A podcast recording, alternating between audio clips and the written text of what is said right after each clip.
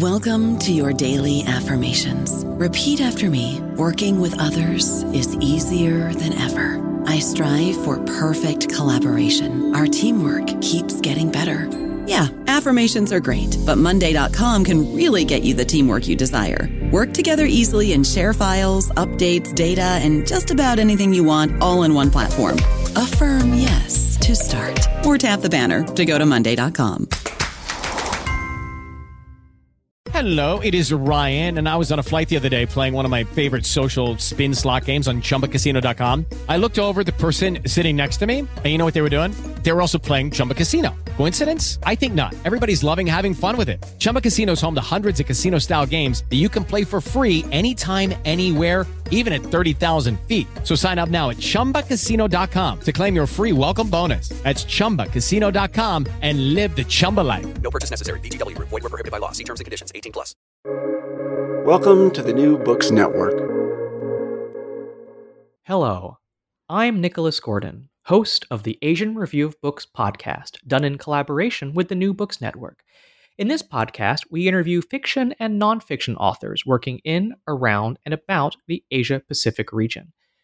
The horse is an important symbol in India's culture, as shown by the many stories and works we see of Indian royalty and adventurers on horseback. As noted by the Mughal chronicler Abu Fazl, the horse is a means of attaining personal excellence. Yet the horse isn't native to India, with thousands of horses imported from Central Asia and the Middle East to meet the demands of India's riders. Yashaswini Chandra's The Tale of the Horse, A History of India on Horseback, published by Pan Macmillan India, uses the horse as a way to discuss and frame India's history. The book covers caravan trade routes, the Mughal Empire, the Rajput horse warriors, and other stories to outline how India's politics and economics changed throughout history. Yashaswini Chandra has a PhD in History of Art from SOAS University of London, where she was also a teaching fellow. She has been visiting faculty at Jawaharlal Nehru University, New Delhi, and Ashoka University, Sonipat. She worked for Sahapedia, an open online resource on the arts, cultures, and histories of India for many years, managing the multi volume documentation of the President's House in New Delhi and an institutional collaboration with Rupayan Sansthan in Jodhpur. She previously created Right of the Line, the President's Bodyguard on the Household Cavalry of the Indian Head of State. Yashaswini Chandra is also an avid horsewoman. We're joined again today by David Chaffetz, a regular contributor to the Asian Review of Books and the author of Three Asian Divas Women, Art, and Culture in Shiraz, Delhi, and Yangzhou. Today, the three of us will talk about the central role the horse plays in Indian history and how understanding the horse may help us to understand the power structures of the subcontinent. So, Yasha Yashaswini, thank you so much for joining us today. Uh, perhaps it's best to start with perhaps it's best to start with a with a big picture question uh, why use the horse as a framing device to understand India's history? Well, um, in retrospect, it was an obvious connection for me to make, given my work as a historian and my passion for horses as an equestrian. I began thinking about the role of the horse in Indian history and didn't feel entirely satisfied with the modern scholarship on the subject, which in any case consisted of a few articles or references. There are, of course, exceptions because the tendency um, in these has been to view the horse as a commodity. It is it it it can only become i felt that um, yeah, the horse can only become a framing device if you're concerned with the multiple levels at which humans and horses interacted across class and gender um, it's only then that the centrality of the horse to Indian culture becomes apparent. And um, the impetus for me came when I was uh, when I was co-authoring and co-editing this volume on the household cavalry of the President of India. Even in this present day context, within this bubble, I mean, the central ethos of that regiment was is the bond between um, the horses and the men and I thought it would be very interesting to trace that bond, that partnership um, across time and space in the context of the subcontinent. So I think that's where I came from. Yashaswini. Um, it's, it's, a great book. It's a great read. Thank you. And um, it sounds like you had a lot of fun writing this book. I did. I did. I did. yeah, but it was a. It was. It was quite a gigantic task by the end of it, because while there was very little dedicated literature, the horse was almost everywhere you know and um, yeah so there was a lot of material to go through and um, but yes i did have a lot of fun sure that's a lot of material to go through because you cover almost 3,000 years of history in this book. Um, why don't you start us at the beginning and tell us how did the horse get to India to begin with, to begin with, and what influence did the introduction of the horse have in India? Well, the book is concerned. Um, the book is while it traces um, the history of the horse in India from the beginning until about the colonial period, the focus is very much on the later medieval, early modern periods. Um, also, there's quite a bit of the colonial period. But I mean, yeah, it, I think it's very important to um, start on that note that the horse was not, um, I mean, the horse was not native to India. The um, the Indian you know, sort of the Indian population of horses disappeared by 8000 BCE. Thereafter, there's very little evidence of the horse being widely available or domesticated from the Bronze Age Harappan or Indus Valley civilization. And in contrast to that, suddenly from about the 1500 BCE, there's more and more evidence of the horse becoming quite important in India. So, I mean, it's sort of it's the obvious connection to make because that corresponded with the coming of the Indo-Aryans. So I mean that's how, that's what it is related to. There are two. Um, Nicholas pointed out that um, horses were important imported in very large numbers from uh, the Middle East by sea and from Central Asia and also Tibet through overland routes. And there are in fact two wonderful uh, myths of origin one is concerned with the emergence of the horse, the primeval horse Uchchaishravas from the sea after it was the cosmic ocean, after it was churned by the gods and the anti-gods. Then there's um, another there's another legend about horses being celestial winged beings, and they lost their wings after you know after an ancient sage cast a spell, and Indra, the king of gods, banished them to earth and these two myths are very evocative of um, you know the the fact that horses were imported by sea and they were imported through caravan routes. But also i think it's very important to remember that over time horses began to be bred in india. And quite a few local breeds developed uh, you know quite a few uh, local breeds of horses were developed in india I mean, the scale of the trade in horses was so enormous. Um, and it would have provided such a spectacle, and there are so many references to it. I think we tend to forget that horses also began to be bred in India. So, and obviously, I can't overstate the significance of the horse across different branches of Indian history the political, the social, the economic, the emotional, war and trade, of course, but also art, religion, sports and it was very important for me i think to bring out to write a sort of an integrated a comprehensive history of the role of the horse. Yes you, you you bring out the fact that the horse has a multifaceted importance for the indians. It permeates religion it permeates art. With Absolutely. your background in art historia in art history you really bring that out.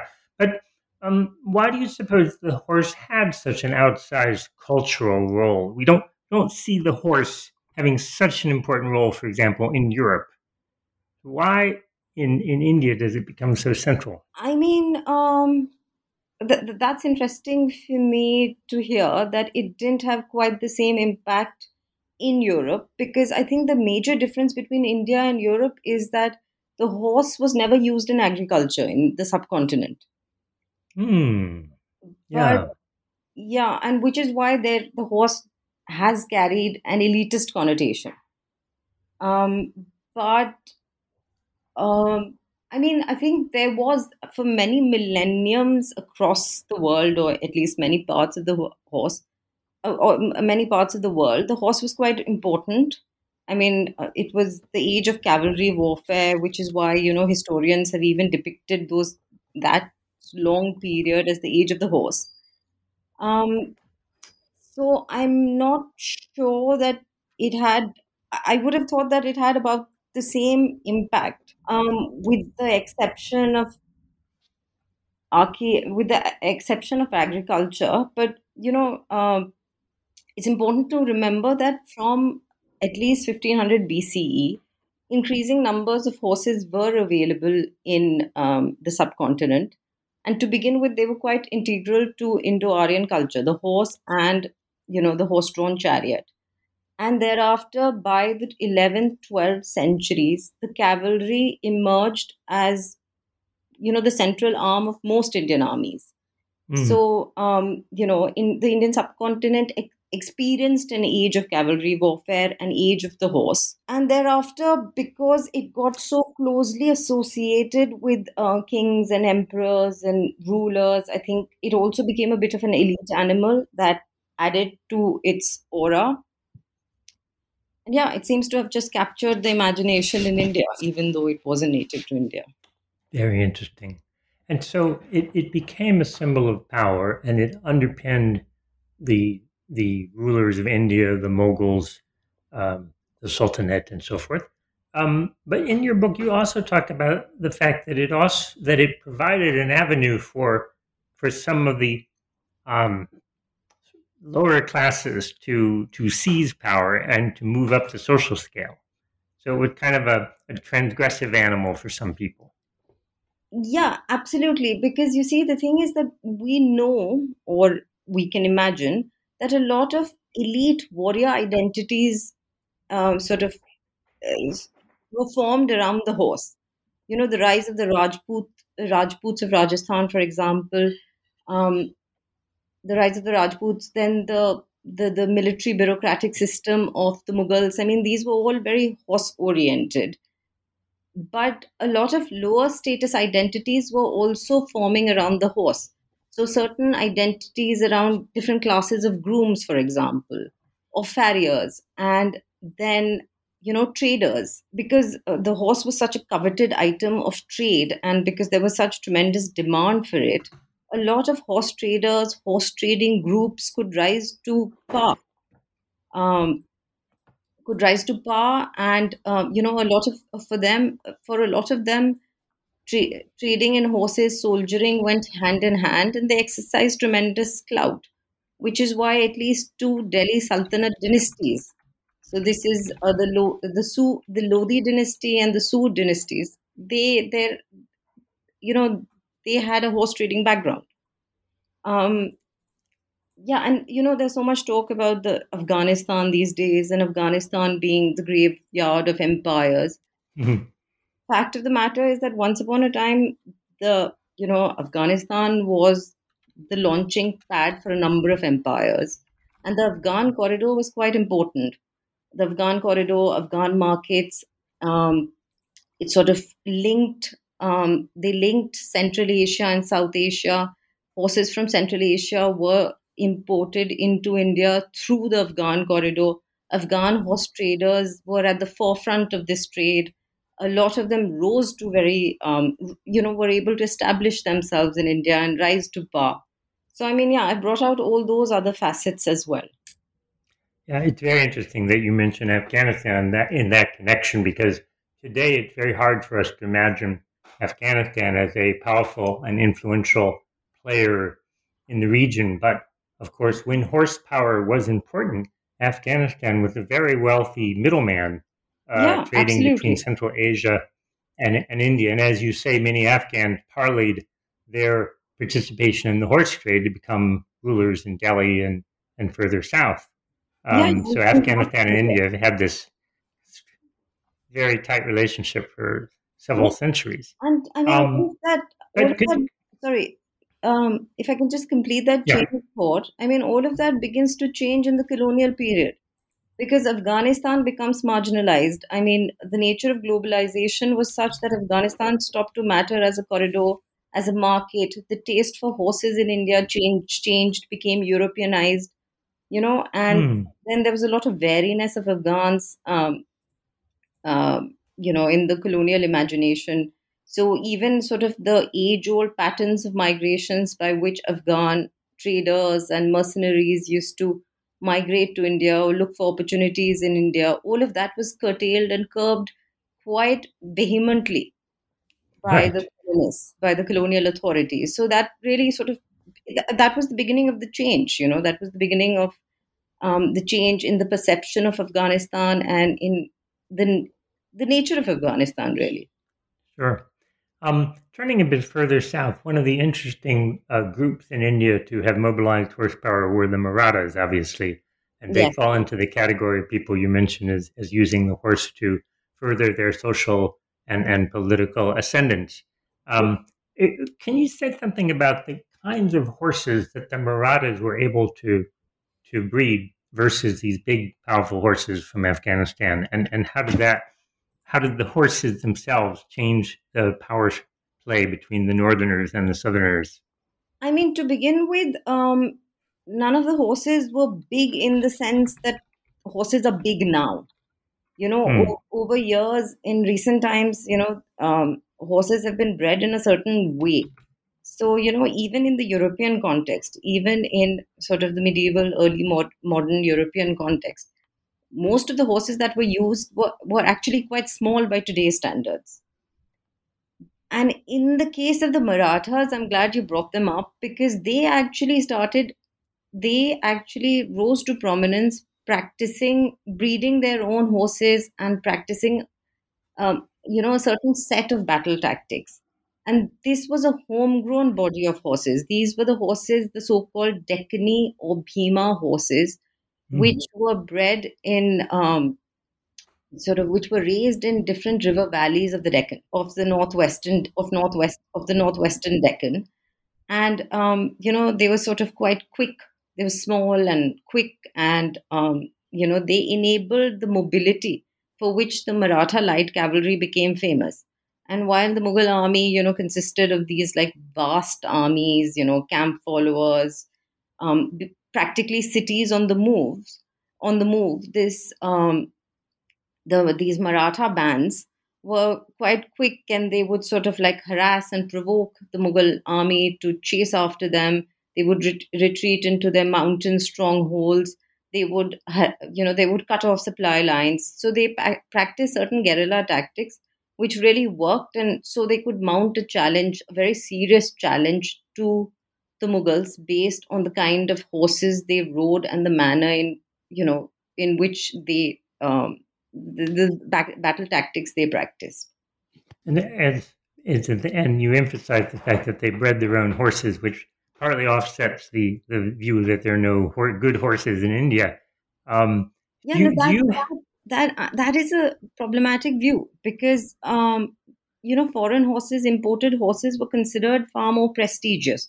The Mughals, Hmm. for example, even in the case of the Mughal army, um, the largest number of horses that were required that were imported for the Mughal army was horses from Central Asia, but it's the Arab Persian horses which were considered most prestigious. You know, they were the mounts of kings and emperors and generals hmm, but the second largest consist the second largest contingent of horses uh, ridden by the rank and file of the Mughal army was a body of Indian horses. Hmm. So, so, so, is there any? What, what do you think made people uh, pay more money for horses from Central Asia, and even more money for horses from uh, Persian Gulf? What what made those horses more attractive in the eyes of the of the the princes and the rajas and stuff compared to um, the the Marwari horse or the or the um, Deccani horse? no, but like for example, the Rajputs became quite attached to the horses that they began to breed. Um, you know, sort of the ancestors of the Marwari or the Kathiawari horses. Um, and similarly, the Marathas were very devoted to, um, you know, their Deccani Bhima horses. They swore by them. They are the ones that they preferred. I think it has to do with um, sort of an elitist preference. I mean, for the Mughals, of course, Central Asian horses were, um, you know, considering their origins in Central Asia, I think there was Mm-mm-mm. a certain emotional attachment. Um, and Arab and Persian horses, in any case, were considered very prestigious. Even in Europe, you know, lines of horses were improved, so to speak, um, using these um, Arab Persian, um, uh, you know, breeding stock strains. Mm. I don't know about you, but I'm very busy and I don't have a lot of time to cook. That's why I subscribe to Factor. Eating better is easy with Factor's delicious, ready to eat meals. Every fresh, never frozen meal is chef crafted, dietitian approved, and ready to go in just two minutes. You'll have over 35 different options to choose from every week, including Calorie Smart, Protein Plus, and Keto. These are two minute meals. Factor meals are ready to eat and heat, so there's no prepping, cooking, or cleanup needed. They're flexible for your schedule. Get as much or as little as you need by choosing your meals every week. Factor is the perfect solution if you're looking for fast, premium options with no cooking required. Sign up and save. We've done the math, and this is important. Factor is less expensive than takeout, and every meal is dietitian approved to be nutritious and delicious. Head to factormeals.com slash NBN50 and use code NBN50 to get 50% off. That's code NBN50 at factormeals.com slash NBN50 to get 50% off. So, so you think it was more a question of a mindset and Yeah. a tradition rather than rather than anything you can concretely point to and say this is why these horses were preferred. I think so. I think to a large extent, um, the, to a large extent, it was a matter of mindset, and also, you know, even today, like for example, a foreign imported car, especially in pre-liberalization India, would be attached with power and prestige, and obviously that would be far more expensive. So only a very small class of people would have been able to, um, you know, afford those horses. So it was a marker of social distinction. Absolutely, absolutely. Yeah. Very much a marker of social distinction. So, so given that we're leveling the play, playing field here between the Arabs, the Persians, the Turks, and the Indians, do you have a favorite Indian breed? Oh, that's a lovely question. Uh, well, um, I'm quite fond of Himalayan, different breeds of Himalayan cobs. I mean, Oh. all of them. Um, they're sort of they they they're quite sturdy and sure-footed, and they can obviously take you take you to places in the Himalayas that nothing else can. Um, the Manipuri pony is a national treasure. You know, uh, polo, the modern game of polo, was invented after British colonists and tea, uh, British officials and tea planters watched Ma- Manipuri polo teams playing the sport. Obviously, it was reinvented, but that's where it began. Um, then the Marwari, Kachi, Sindhi, Kathiawari horses. Um, they're also quite uh, they're also quite wonderful. I mean, if you've ridden them, they're quite a lot like Arab horses. So you know there, there's the there's that belief there are legends pertaining to the origins of these breeds of Gujarat and Rajasthan and Sindh. Um, you know that that they were bred from Arab breeding stock. Uh, there are all these legends. Then uh, I know someone, Professor Utpal Tatu at the Indian Institute of Science in Bangalore, who's done genetic research on Indian breeds, and he confirms that in fact they were continuously bred until quite recently from Arab stock. Mm. There are sort they sort of their outline, um, their gait. It's it's quite reminiscent of Arab horses, and if you've ridden them, it, it, it's quite a similar experience. Um, so I mean, it's it's it's just it's fabulous to be able to ride in a place like Rajasthan on a Marwari horse. You feel very. Mm. It just makes you feel so much closer to the region and its history. But Sure. yeah, but you know, like I was talking about the Europeanization of the horse culture of India. If you have ridden in in in the mainstream um, urban riding culture is such. I mean, that is the riding culture that I was used to to begin with. You end up riding horses of European origin, you know, and you practice equestrianism along European international lines. So, I mean that that that the traditional horse culture of India is very much lost to that extent. I mean, you do see traces of it here and there, but it's not the the, the, the horses that are ridden in in mainstream urban settings are like thoroughbreds and warm bloods and horses of these kinds rather than you know the Indian breeds. hmm Um, we're talking about breeds. Let's talk about. Let's move on to gender for a second, and I want to start with horse gender. Um, can you say something about the preference for Indian riders over over history to ride mares or to ride stallions or to ride um, geldings? Oh yeah, that's an interesting question. Uh, so I think to begin with, there was um, there was a preference for stallions, um, with um, with the exception of the Rajputs, who seem to have been quite fond of mares all along. There are these wonderful legends and oral epics that I refer to throughout the book uh, in the context of Rajasthan, in which these um, these these heroes, these Rajput heroes, become very attached to their mares right? And in one case, the mare is supposed to be the reincarnation of one of these heroes, Pabuji's mother. Mm. Um, and I think with the coming of the Muslims, uh, the, the the the preference for this, this, the mare also becomes quite important. Um, but in interestingly, in almost all equestrian paintings, the rulers are depicted sitting on stallions. That's quite apparent. So, um, you know, so the stallion to that extent continues to be pre- prestigious. Mm. whether we talking about whether we talk about Muslim courtly cultures or we talk about Hindu ones. Um, when when women rode horses, did they have a preference for riding mares or or or even geldings, which are in theory uh, gentler to ride.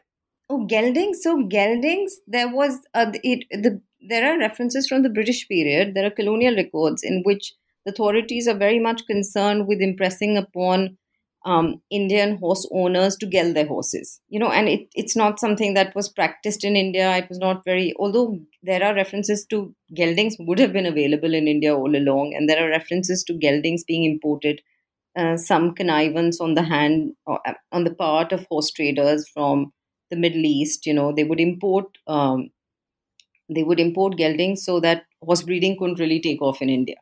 Mm. Um, but you also have colonial period records. There are very few paintings of geldings um, I, and there are colonial period records in which the authorities are very much concerned that you know not enough horse owners are gelding their horses, and horses would be so much easier to manage if they were gelded. Exactly, exactly. Yeah, and and also and also you uh, when you have any kind of livestock population, if you have lots and lots of stallions, it's hard to it, it's a problem. It becomes a problem. Yeah, but um, obviously there was never there were never enough horses in India. I mean, there uh, were horses weren't being raised in herds in India, which is one of the major reasons why increasing numbers of horses had to be imported to India constantly. Ah, uh, yeah, that's the point. Whereas yeah. in Central Asia, the herds were enormous. Oh, they were and enormous. so it would have been totally impossible to keep lots and lots of stallions. Yeah, I mean, at one point, uh, Ibn Battuta commented that horses available here much like sheep are available in Morocco. Exactly. Yeah. Exactly. Um, women, so, yeah, women, women, yes. Women are also very often depicted on stallions. Wow. So, okay. Yeah. So these women must have been pretty strong. They would have been. They would have been. And in, interestingly, in India, women used to sit astride. So they didn't ride side saddle as in Europe. I don't know how they manage their clothes. Um, but they did. And um, there, there, there's there's this one beautiful painting from the Akbar Nama of the Mughal Emperor Akbar, one of the you know one of the two illustrated Akbar Namas, There's a painting of the Mughal Emperor Akbar receiving his mother. Her entourage includes um, uh, you know a group of female servants on horseback, and they're wearing burqas, so they're covered from head to toe. There's just like a mesh screen for them to uh, so that they can see. But otherwise, you know, they are managing to observe purdah and yet be out and about in the open on their horses. Yeah, that's a beautiful picture that you have reproduced in your in your book. Yes. Thank you. Um, and and I and I had not seen that picture before. It is a very interesting glimpse of the way the Mughal court was always on horseback, but the difference between being in Purdah and not being in Purdah was still observed even when they were moving. Yeah, you know, there was um when I so there was um uh, Alexander. I didn't include this in the book actually, but Alexander Burnes, the East India Company official, at one point came about you know came across a woman who managed to observe Purdah and yet ride. And if I can just quote those lines, it's quite funny. Um, so he writes one girl whom we saw on the road, had a canopy of red cloth erected over her on horseback, which had a ludicrous appearance. It seemed to be a framework of wood, but as the cloth concealed everything, as well as the countenance of the fair lady, I did not discover the contrivance. So that's interesting. he was very he was as interested in women as he was in horses. yes, absolutely. Absolutely. Yeah, he was. So how how do you compare the experience of the European women who were who were horsewomen in India with the uh, Indian women riders in India? I don't know that much about the European context, but I would think it's quite similar because you know elite women were taught to ride, and in the context of India, they you know they rode. There were there were obviously stables and grounds within the women's quarters, and it was also possible for them to go out and you know ride out in the open as long as they were properly covered. Um, but the the most the sort of the highest of the high women especially in formal procession don't seem to have ridden they traveled in palanquins or in you know howdahs on elephant back it's um so even with even in even in this entourage of hamida begum akbar's mother it's the female servants who are riding.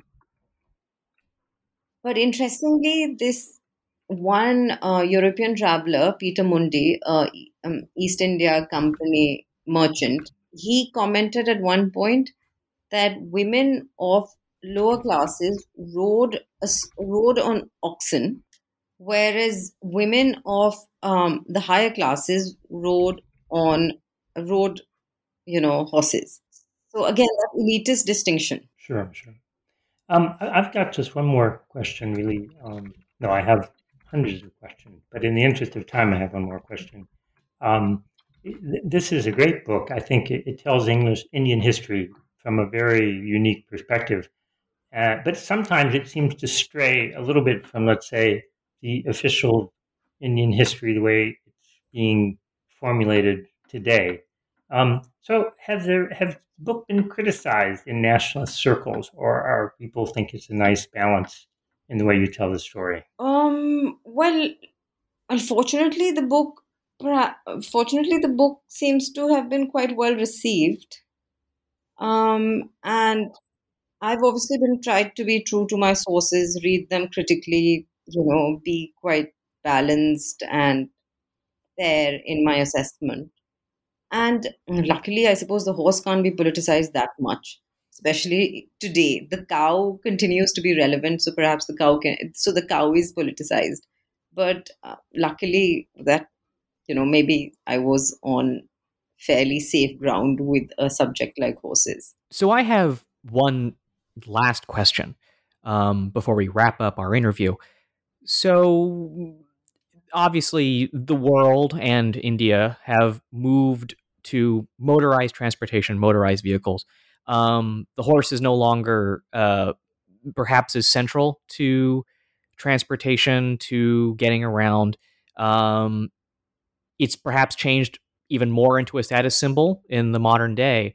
But I guess, kind of in modern India, um, I guess how how do you think the horse is seen today, and perhaps maybe have we lost something in uh, in our shift to motorized transportation? Um, so I think that's a very fitting note to end it on. Um, in in the Indian context, I mean, the horse continues to be in the you know in the modern Indian context, the horse continues to be a powerful symbol, and we see that when you know Dalit bridegrooms, so bridegrooms of um, you know of of lower castes are prevented in certain you know backward parts of north india from riding in their marriage processions on the horse uh, by sort of upper caste upper caste men right so that that that uh, i mean and so it becomes a very important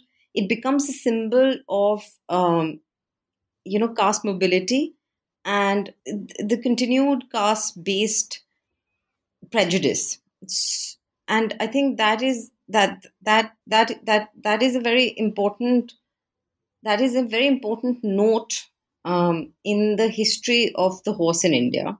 Though there, there has been a break, um, the traditional horse culture of India, I mean, there has been a bit of a break. I mean, when we see sort of cavalry units, um, riders of different cavalry units doing tent pegging or practicing such, you know, you know, um, practicing equestrian sports that might have more of a basis, a historical basis in India.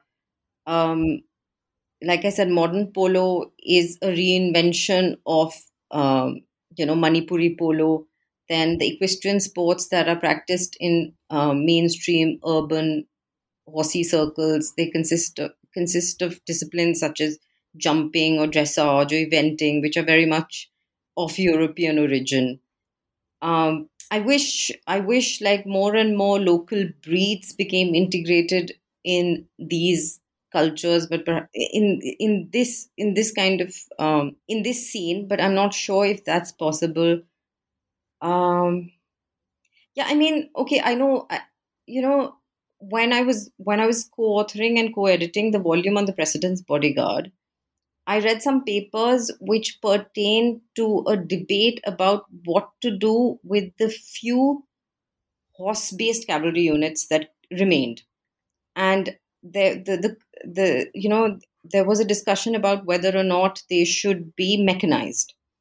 And um, I think it was finally decided, I think Nehru was part of that conversation. I think it was finally decided these cavalry regiments, these horse based regiments, should be allowed to continue because they are evocative of that historical link between horses and uh, humans and they are evoc and they they it, these regiments in a way memorialize that association that partnership. So yeah i think it's difficult to imagine how important horses were but it's worth remembering. So i think that is the note i would conclude on.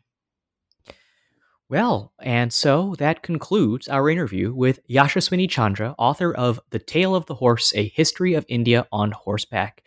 I do actually have one last question, um, the true last question, which is uh, where can people find your work and what's next for you? Oh, so um, the book is available is available uh, in South Asia.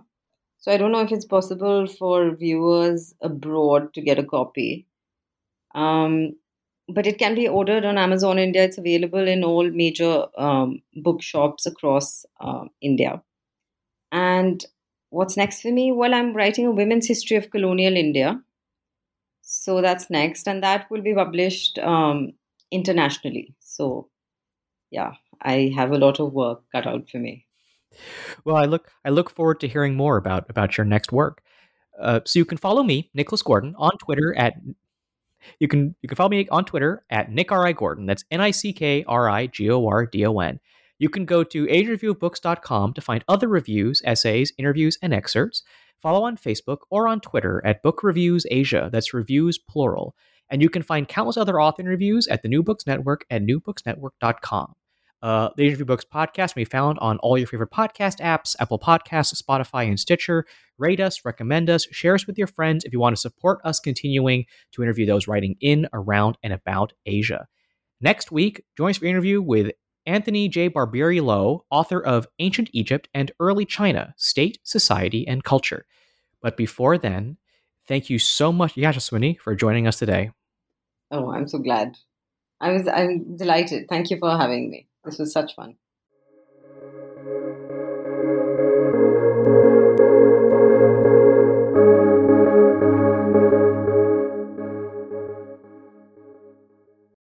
With lucky landslots, you can get lucky just about anywhere. Dearly beloved, we are gathered here today to. Has anyone seen the bride and groom? Sorry, sorry, we're here. We were getting lucky in the limo and we lost track of time. No, Lucky Land Casino, with cash prizes that add up quicker than a guest registry. In that case, I pronounce you lucky. Play for free at LuckyLandSlots.com. Daily bonuses are waiting. No purchase necessary. Void where prohibited by law. 18 plus. Terms and conditions apply. See website for details.